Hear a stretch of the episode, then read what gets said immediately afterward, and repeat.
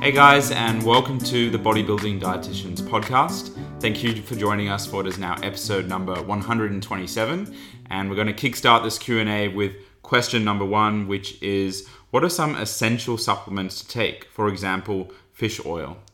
All right, so when we're considering nutrients that are essential for human health, we need to understand that if we can't get these through our dietary pattern or our lifestyle habits as well, because remember, there is this special nutrient called vitamin D that you only get about 10% of it from the diet, and yet the other 90% or more from the sun. So, if you can't get it from your environment or from your diet, then a nutrient is considered essential. But if you can get your essential nutrients from the environment or from your diet, then it is not essential that you take them in pill form. Mm. So I think that's one definition of an essential nutrient, but the other definition is a nutrient that your body can't produce enough of or an adequate quantity of. So mm-hmm. it might produce some of that nutrient, let's say 25% of your requirements, but then you need to get the rest of that nutrient through either food or supplement form or the environment, as you said. Yeah, so a good example of that would be essential amino acids. Mm, yeah, so some amino acids we we don't our body can't produce at all. Some of them we do produce partial amounts of. Mm-hmm. Uh, for example, like transamination, which is basically the conversion of some amino acids to other types, which is quite a complicated process. It's very complicated. Google that and look at yourself a biochemistry diagram. yeah, it is. Man, that brings back memories. But something that I wanted to touch on today is is kind of that initial point you made in that uh, a nutrient becomes essential when we don't have an adequate amount through the diet, and that could be because we don't necessarily have great dietary patterns. So, for example, someone who is an omnivore, so they consume plant matter and meat and animal products, mm-hmm. yet, for example, they're iron deficient, that would be an example to me that potentially they don't eat enough red meat. And I do feel like someone should take the food first approach where mm. possible, unless it's a massive inconvenience or unless they have dietary preferences or ethical considerations uh, before they go to the supplement route. Yeah, couldn't agree more with that. So, the food first approach and identifying, okay, which nutrients am I deficient in? Mm. And the best way to actually objectively identify that would be getting a blood test done, a very comprehensive one, particularly if it's a nutrient like iron and you could test your ferritin levels. Otherwise, doing a detailed dietary recall with a qualified dietitian so that hopefully they can help you identify hey, what's the likelihood that you're actually meeting your essential nutrient requirements mm. for these particular nutrients, like yeah. iron, omega 3, calcium, mm. you name it. Yeah, and for people like us who are dietitians and we have experience doing a lot of dietary recalls, if we do a dietary recall and someone's not supplementing with anything, but they're an omnivore, but for some reason they're not consuming any dairy products, it's a fairly safe assumption that they're going to be somewhat deficient in calcium and mm-hmm. potentially some other nutrients related to dairy, like vitamin B12. And something that I, I will admit I've changed my mind on recently, or within the last few years since studying dietetics, is I think I can safely say that in the past we were much more adamant about not taking supplements. Mm-hmm. But now it's kind of like the pot calling the kettle black because I do supplement with quite a few nutrients. Mm-hmm. Uh, com- you don't as much, but I definitely do. But there's good reason for it. You're not, yeah, yeah, you're not just popping pills at random. Yeah. Like there's a good reason behind it. Mm. So, like I'm taking some strategic nutrients to try and increase my natural production of testosterone. Kind of like more of a case study I'm doing on myself, which I've made uh, a few YouTube videos on now and stuff. And that kind of brings me to another point, which is there's a difference between having like not being deficient in a nutrient versus having an optimal level of mm-hmm. that nutrient. So just because on a blood test, and this is it's not a drawback of blood tests, it just kind of complicates the or muddies the waters slightly and makes it more complicated, mm-hmm. is that just because you uh, not coming up as zinc deficient on your blood test doesn't mean you have an optimal amount to support all your functions. For example, testosterone production, which mm-hmm. is why I'm supplementing with like zinc and magnesium and vitamin D and uh, something else as well, mm-hmm. which I haven't mentioned yet. Yeah, and if you guys want to see that all documented in video format, make sure to head over to the Bodybuilding Dietitian's YouTube where Jack is documenting his journey through increasing natural testosterone levels.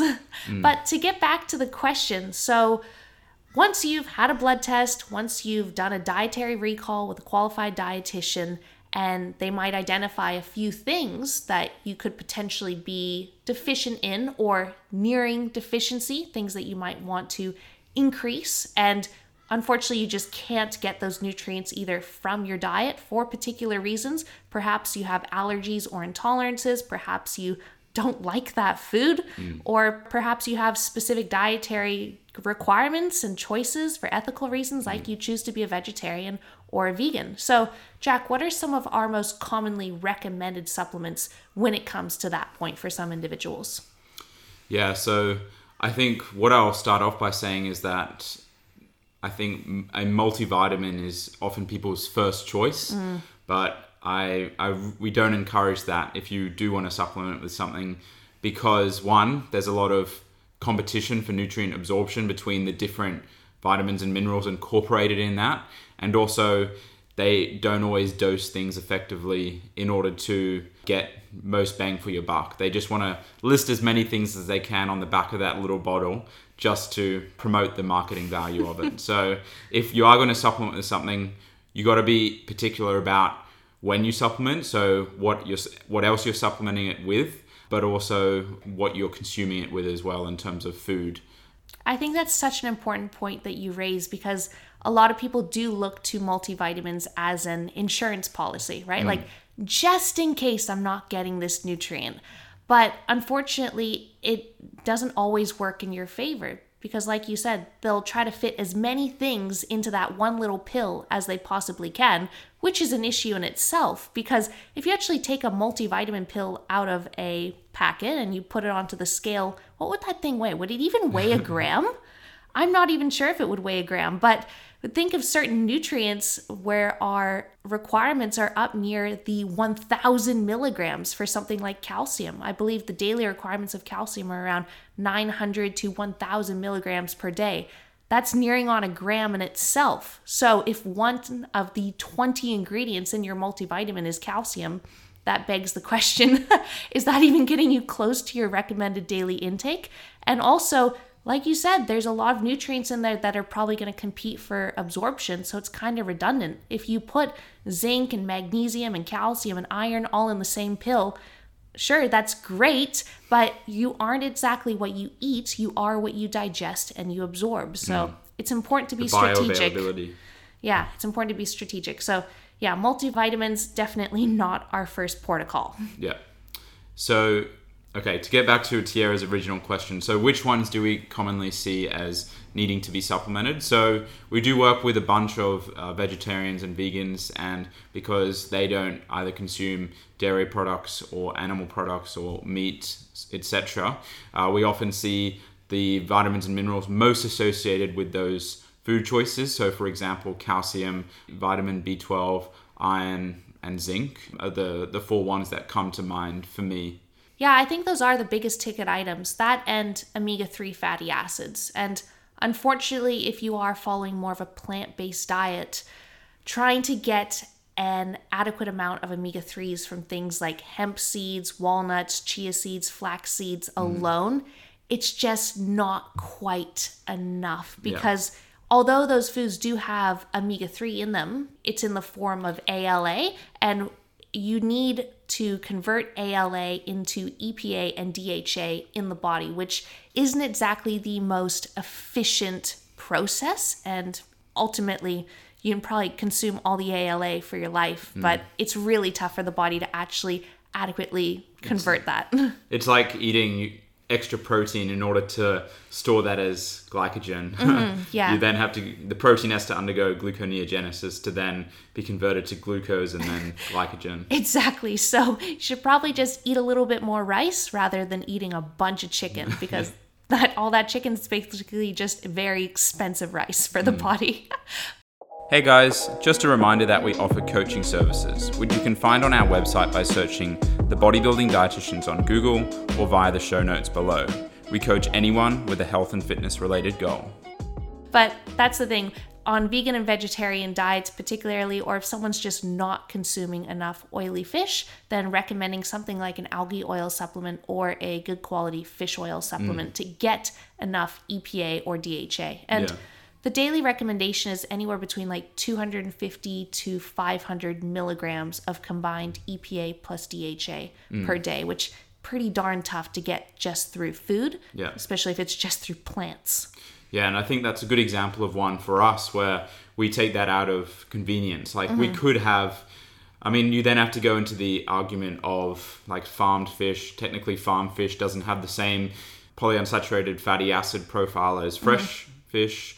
But basically, that's an example of we could get all of our omega 3 through seafood if we mm-hmm. wanted to, but the convenience of taking a fish oil capsule outweighs that significantly and it's cheaper as well. Yeah, exactly. It's pretty much guaranteed if you are taking algae oil or a high quality fish oil supplement to get just that nutrient alone. But mm. even with canned fish, it's a bit up in the air because Yeah. I've even noticed with my canned sardines, they're all just blanket labeled on the back the exact same macros. But we have to remember that there's probably a 20% discrepancy there and hmm. perhaps even higher because sometimes I'll crack open a can of sardines and it will be really oily. And I'll be like, man, this is full of omega 3s. And I'll, I'll lick the lid of the can. Delicious, right? but then I'll open up another can and I'm like, yo, this is pathetic. And it's just like, seawater. So I'm like, where are the omega 3s at? So some fish are more oily than, than others. So obviously, the environment is highly going to dictate that too. So, anyway, that's that for omega 3, but it's still, omega 3 is an essential nutrient. So, ultimately, you might want to supplement with that, or if you can consume two serves of oily fish per week minimum, and preferably from wild caught fish, which these days a lot of our fish is farmed, particularly in Australia. If you live in North America, it's usually a different story. Like you can get wild caught salmon and things like that. But yeah, omega 3 for sure. And vitamin D is just a huge one because, like I said at the beginning, we get the majority of our vitamin D from being out in the sun. And even here in Australia, you need at least 10 to 20 minutes per day of sunscreen free, adequate sunlight exposure to the majority of your skin. Like it's not enough to just go out in the sun and just put your cheeks up in the air mm. or put your hands out in the sun or something like that. Like you need to expose a good amount of skin. And even then, sometimes conversion can be very poor, like in your case.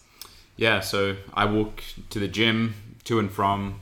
That takes up about half an hour plus all the other times I'm in the sun, which is not that much to be honest. But like I might even wear a singlet to and from the gym, and yet I was still slightly vitamin D defi- deficient. And like I do consume some decent sources of vitamin D.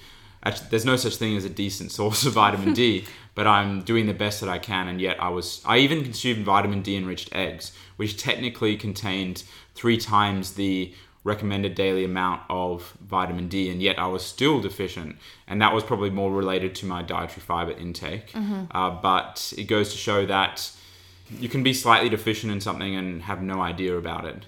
And that kind of, again, correlates to the optimal versus just being okay. Yeah, and vitamin D is so important for all of our hormones, our mm. cardiovascular health, our cognition, Bone health. bone health as well, even muscular function. So, vitamin D is almost one of those ones I would argue perhaps even supplement with vitamin D as an insurance policy because vitamin D toxicity, like you have to put in an immense amount of effort to actually have vitamin D toxicity. I think they've done studies where they can go up to 40,000 IUs per day for like a chronic time span, and even those people don't suffer from toxicity. Mm. And generally, if you get a vitamin D supplement, which highly recommend you get vitamin D3 fortified with calcium, just because they both help the absorption of one another. Even those supplements are in 1,000 IUs. Yeah. So taking anything, I take about 5,000 at the moment. yeah, and that's a totally safe amount.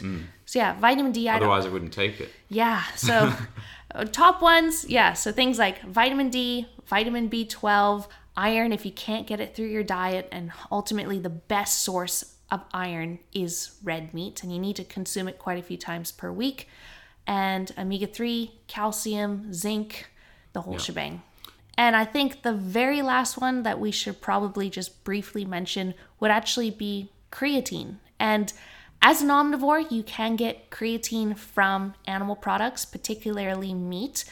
But in order to actually consume an adequate amount of creatine, like close to that three to five grams per day, you've got to consume kilograms of meat. And even then, it's questionable are you even going to actually be able to absorb that creatine because creatine is actually heat sensitive.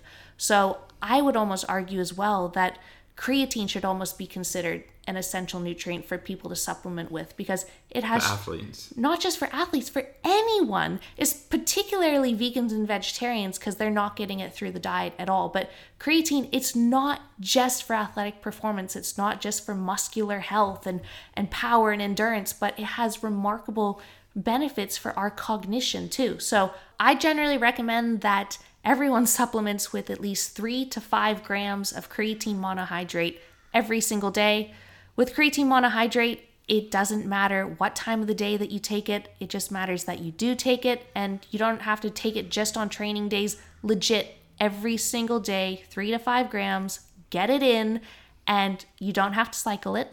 It's not to make you lose your hair, and it's also not to cause copious amounts of water retention or bloating either. So, very safe, very effective, and probably a smart move to supplement with some creatine. Yeah, I highly agree for sure. Mm-hmm. I've been on it every day since 2012, I think. Yeah, and I I've still got all my hair. you got it, me on it in 2016. Yeah. Awesome. Been making gains since brain gains and muscle gains. Cool. So this next question says, how do you track packaged whole foods that have the macros listed? For example, rice, nuts, and seeds. This is a really good question because unfortunately, if you look at two packets of the exact same food and it's a single ingredient food, so for example, let's take oats, and you look at per 100 grams, those two packets of oats could perhaps have a different values for calories, for carbohydrates, protein, fat, and fiber. And you're like, uh, they're both just 100% oats. Which one am I supposed to pick? Might as well pick the lower calorie one, right? Yeah. if you're being sneaky, yeah. And Because the packet said so. Yeah, it's quite an interesting topic because I think, to be fair, we are. I would say we have an enthusiasm for tracking. Like we are interested in the mechanisms behind tracking.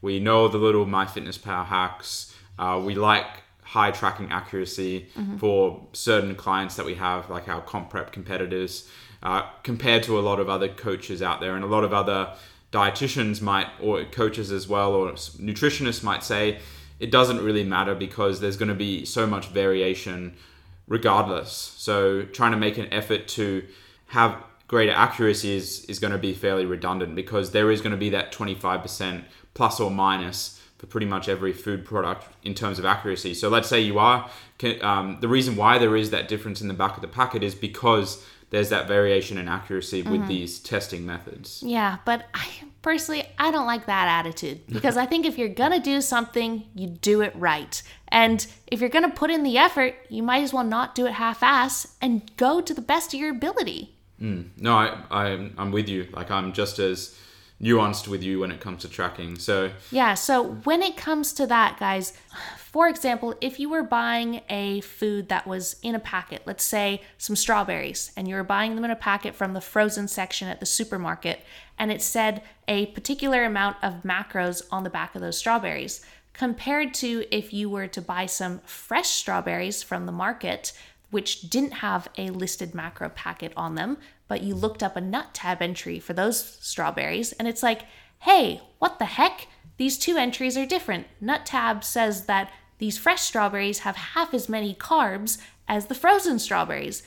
Hey guys! Just a reminder that we post regular informative content on both our Instagram and YouTube channel. So make sure to go over to those platforms and search The Bodybuilding Dietitians. See you there.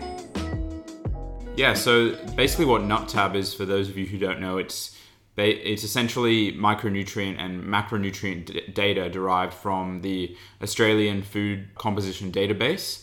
And that used to be called NutTab. It's no longer called NutTab anymore, which does make it a bit more difficult, or will make it more difficult in the future to find these certain foods because there's a huge amount of NutTab entries on MyFitnessPal, which won't go anywhere, fortunately. But as that nutrient database is updated uh, on something called FSANZ, uh, then those entries on MyFitnessPal will need to be changed. Even if, like, it might only be a gram or two difference in terms of protein and your micronutrients, well, not a gram for micronutrients, but you know what I mean. But uh, then we need to question because if NutTab is used for all of our fresh fruits and vegetables and our meats and our seeds and our grains, all of these single ingredient foods, then even in the years to come, are our apples going to have more or less carbs?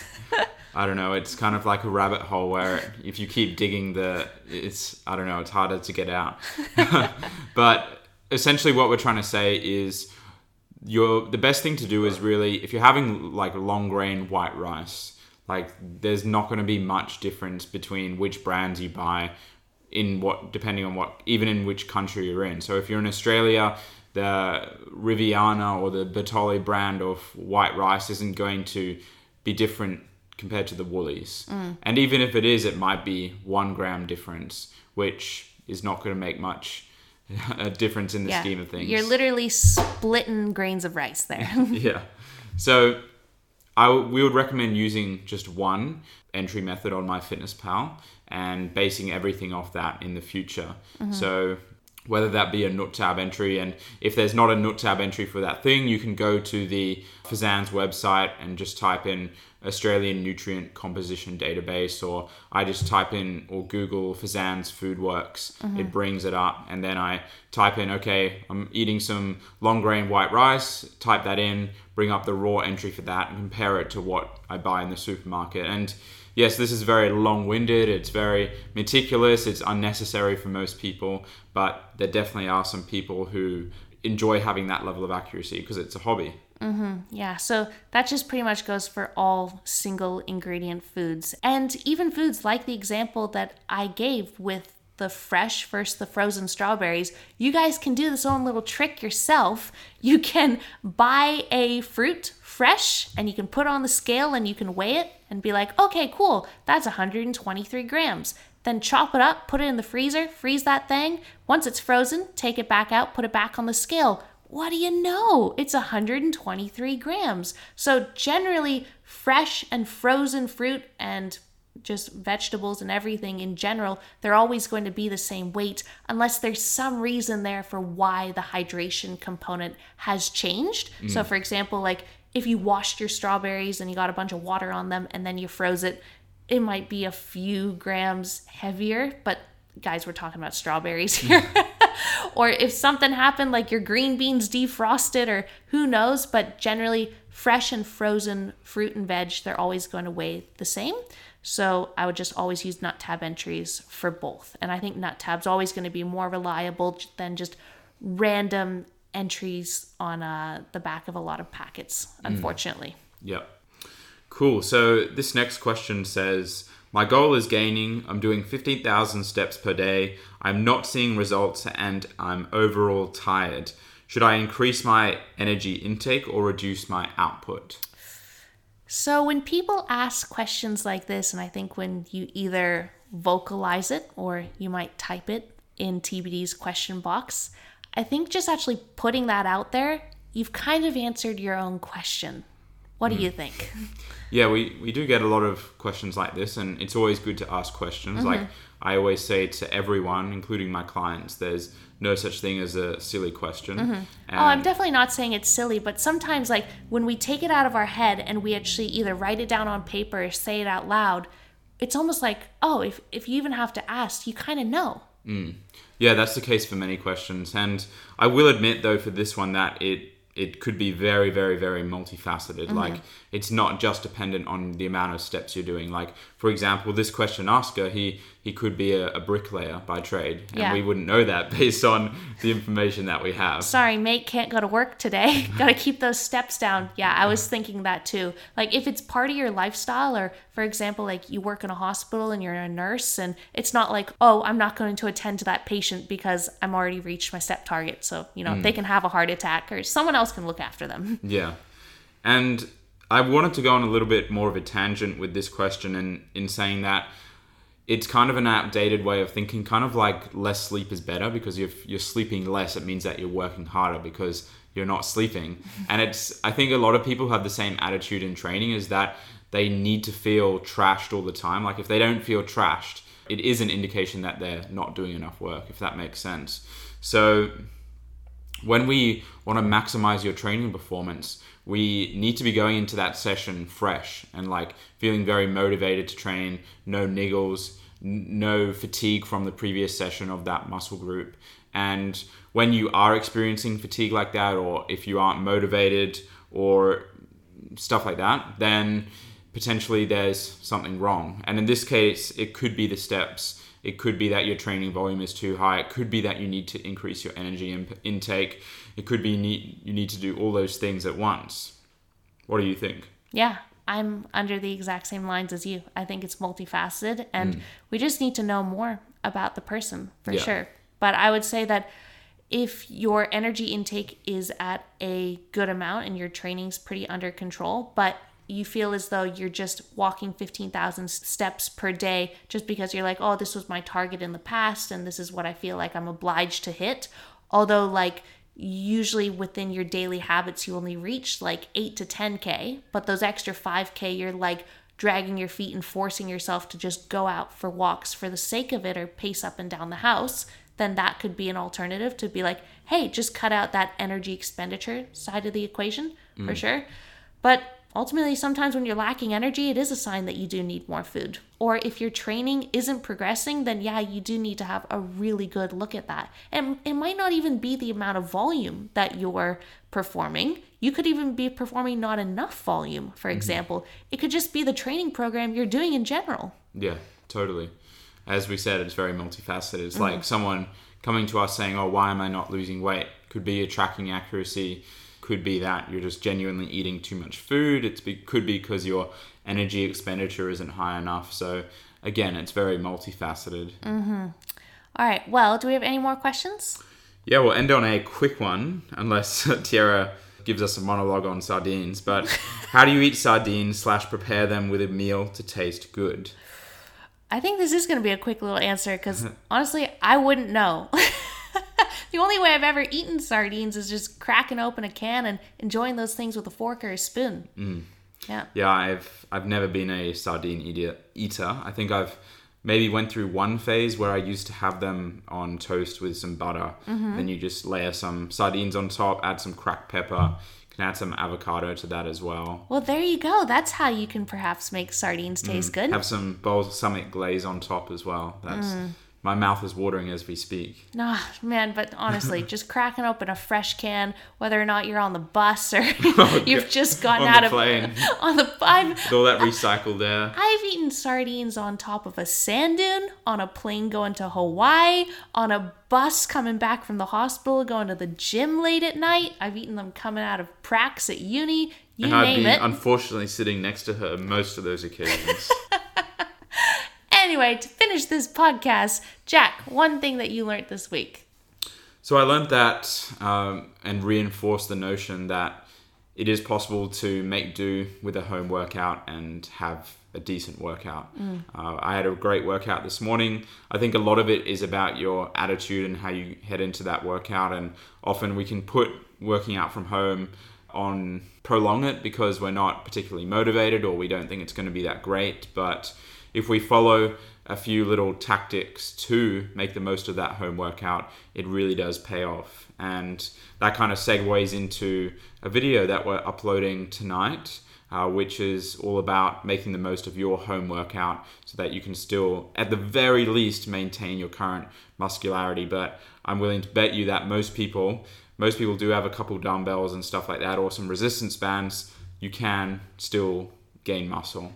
And it's just about how you structure that workout to make it difficult enough. Yeah, I'm along the exact same lines as you. I think that this week it's definitely been a humble reminder of different methods that you can use in order to just increase the difficulty of an exercise when the equipment is limited and the total amount of weight that you have is limited. Mm. And man, don't underestimate home workouts. Like they hit differently. They do, yeah. Yeah. Much more uh, metabolite accumulation, I guess, mm-hmm. because potentially you're doing higher reps.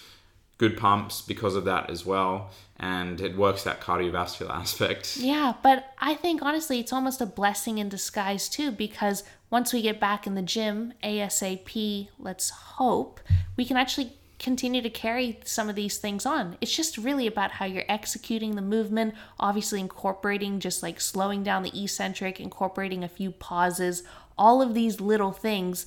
I think we're really going to be able to continue to apply this into our training. So, mm-hmm. kind of learned that it's a bit of a blessing in disguise. And what did you learn? That's what I learned. Oh, great. Well, that wraps up the episode then. that sure diddly does. if you guys enjoyed this podcast, please remember to take a screenshot, post it to your Instagram stories, tag Jack, tag myself, tag the bodybuilding dietitians, and we will catch you next week. See you guys.